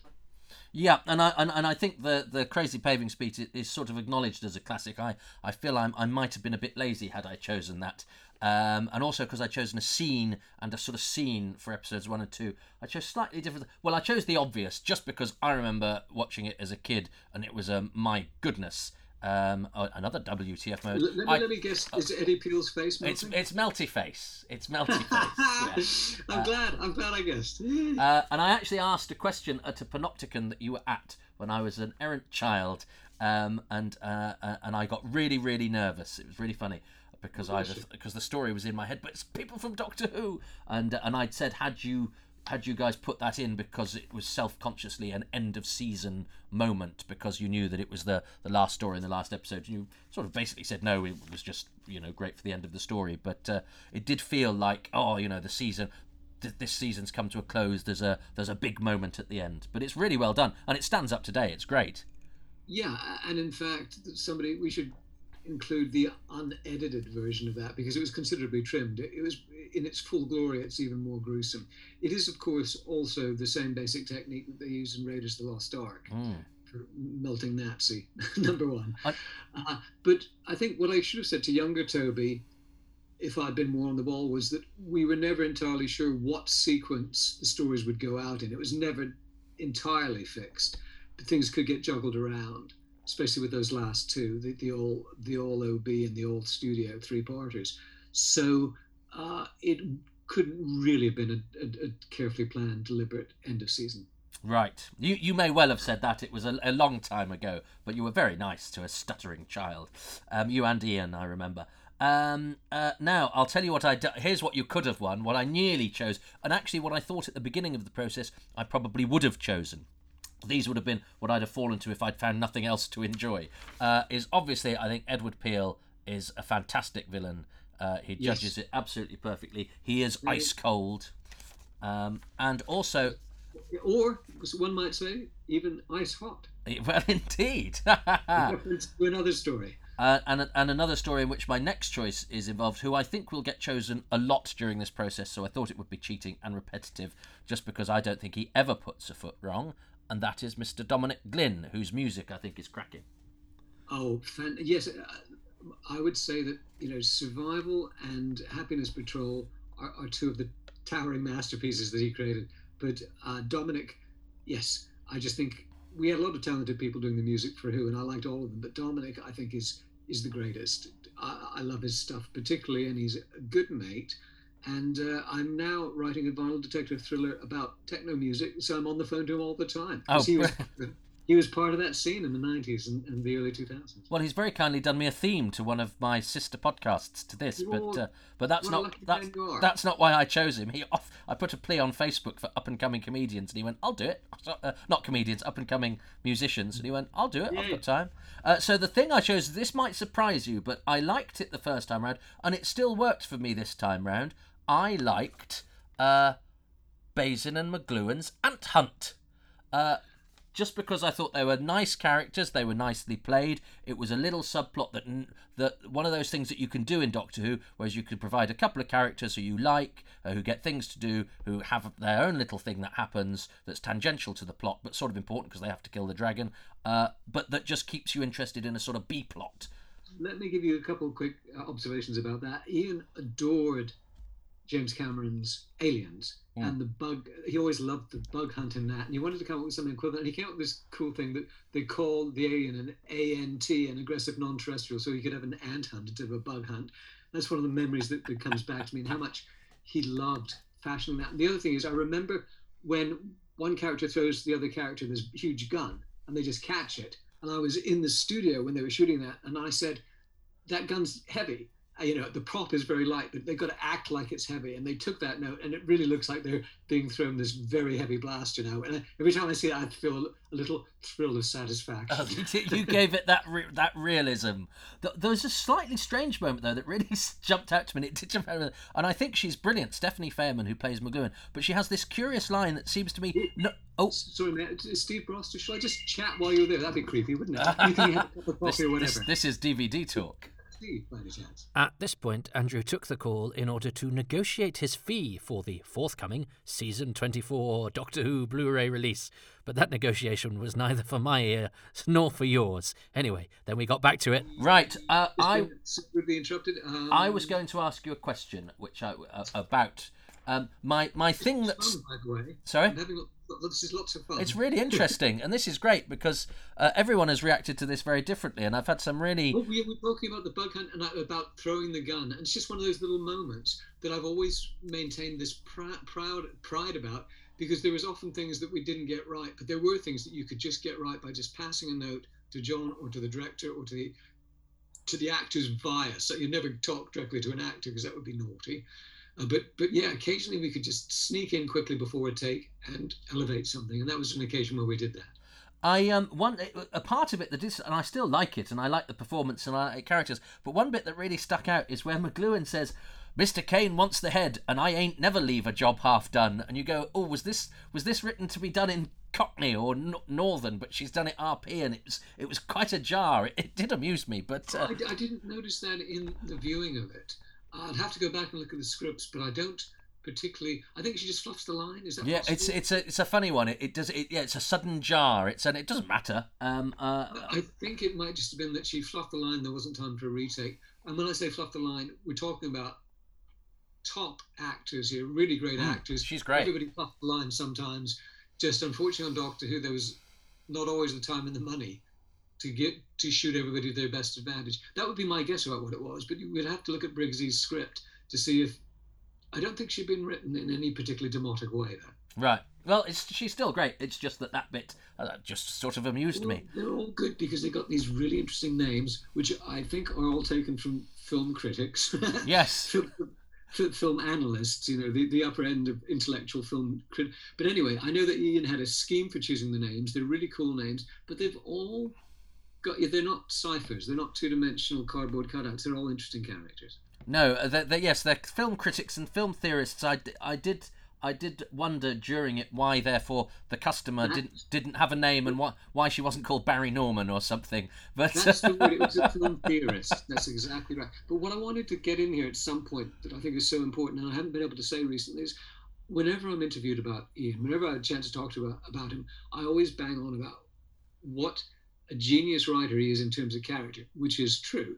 But watching this again, I thought, you know what? His dialogue is really first rate as well. He's a terrific, terrific writer of dialogue. So uh, I feel that I've neglected that at the expense of the superb nature of his characterization. And if I seem to be singing rapturously about Ian, it's because he was so damn good. And Yeah. still is. Just needs to be, they they need to commission him for the new series. That's what they need to do.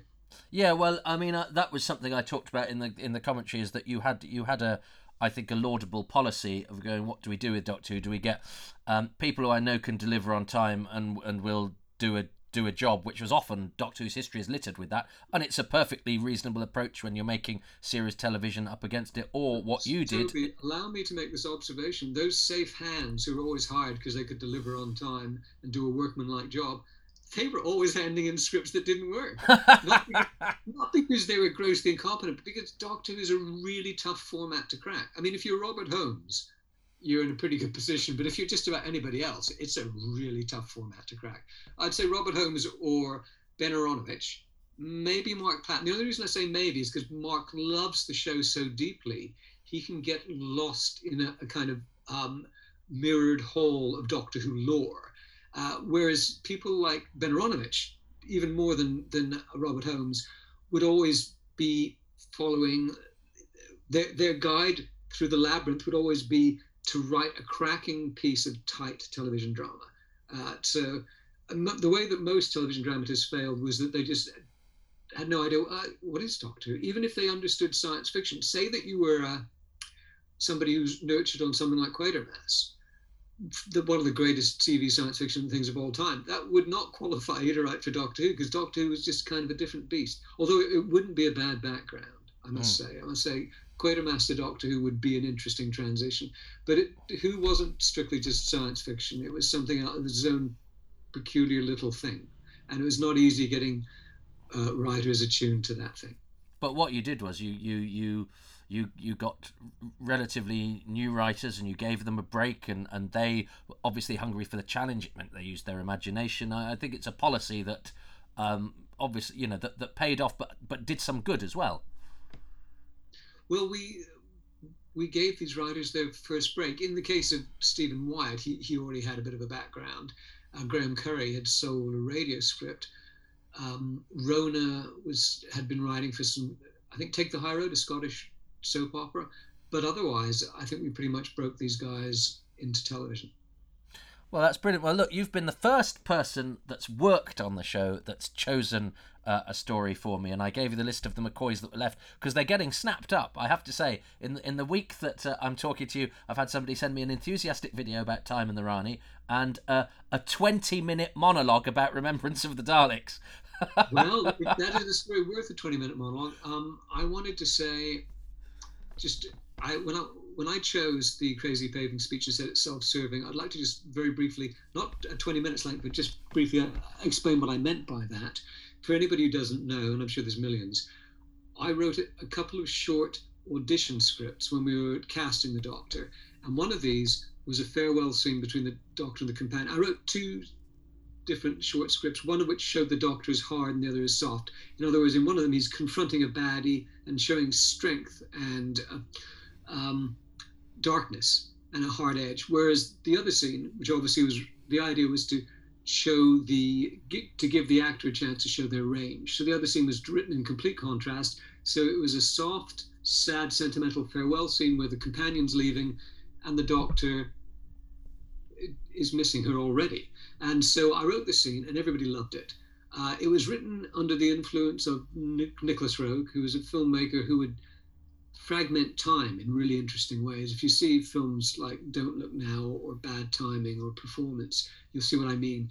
And Alan Moore, who was very much following in that in the same mold, who was under the influence of Nick Roeg, who had written this incredible thing about Dr. Manhattan. I say it that way because I can never remember if it's Dr. Manhattan or Professor Manhattan in The Watchmen, who sees time in this same kaleidoscopic way. So I wrote something uh, in that vein, and it came off really well, and everybody loved it. And Sylvester loved it so much he kept trying to get it to crowbar it into the show at some point. And so when we had Bonnie Langford actually leaving, he was really keen to do that scene. So, and we were really keen not to stick a piece of somebody else's writing into Ian's script. So Ian wrote his version of that scene and did a very good job.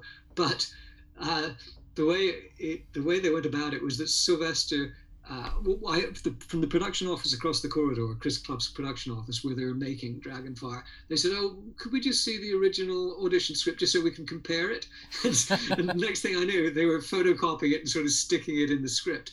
And I can't pretend that I was entirely unhappy about that because no writer feels bad about having their words spoken by terrific actors and being immortalized to some extent, uh, you know, in a TV show.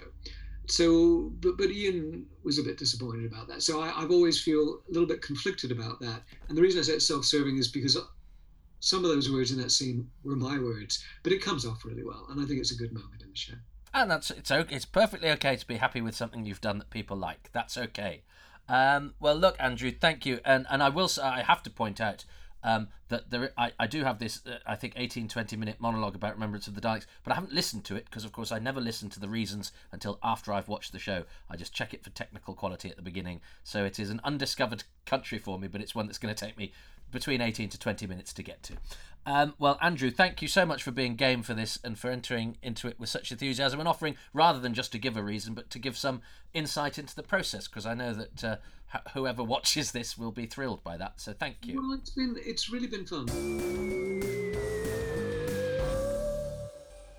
So that was what Andrew chose. Uh, I don't know that yet. So as I round off this episode, you know something I don't. So I've actually managed to get right to the end of the story without being aware of a vital piece of information, which is, as we've discovered, strangely apposite. Uh, and so, with that, I think I'm just going to go and look out the window. See you next time for another story that will hopefully take us to one of our happy times and places.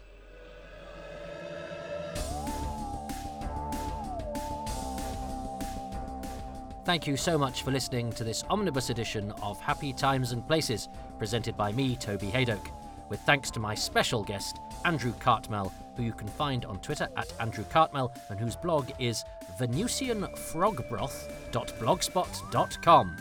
Thanks to, to patrons without whom these podcasts simply wouldn't be possible. They include Ruben Herfindahl, Peter Harness, Rob Leonard, Stephen Moffat, Richard Straw, Ian Gillespie, James Gould, Lisa C. Greco, Dave Hoskin, Jessica Jones, Andrew Jordan, Clive Lewis, Guy Lambert, James Lark, Gavin McLean, David Matthewman, John McClay, Ross McPhillips, Stuart Mitchell, Nathan Moore, Matthew Newton, Melvin Pena, Keith Pirrie, Jonathan Potter, Dylan Reese, John Rivers, Matt Sawyer, Keith Say, Len Stewart, Neil Tate, and Nick Tedston. The music is by Dave Gates and the artwork by Dylan Patterson. If you too would like to be a patron, you can go to patreon.com forward slash Toby Hadoke. Tiers start from as little as £3 a month, and it's fairly egalitarian. You get most things even at the lowest tier. And you also get a 10% discount if you sign up for a whole year in one go. There's bonus material, there's very early material, and there's a mixture of all sorts of other things and lots of interaction there as well. We have chats and all sorts. So do that uh, if you don't want to or can't. That's absolutely fine. Ko-fi.com gives you the option of doing a one-off payment. Ko-fi.com forward slash Toby Hadoke is where you can find me. But look, I know that times are tough, and just you listening is very important, and I'm very grateful to you for doing so. However, what does cost nothing is to spread the word, tell people if you enjoy this. Five star reviews on all your podcast outlets would really, really help with my algorithms, which always need a little bit of tweaking. You can follow me on Twitter at Toby Hadoke. These podcasts have their own feed at Hadoke Podcasts. And if you want to know what I look like in real life, you can come to XS Malarkey Comedy Club every Tuesday night at 8 pm in Manchester. I am the regular MC there, and I introduce four guests from the comedy circuit, always of the highest quality. And we have a non profit making ethos, which uh, is business suicide, but it's kept us going comedically for 24 years. Uh, and it's a great club and always uh, fun to be had there for very little money on Tuesday nights, if of course you're in the vicinity of Manchester. If you're not, we do a one off monthly show, first Sunday of every month on twitch.tv forward slash excess malarkey.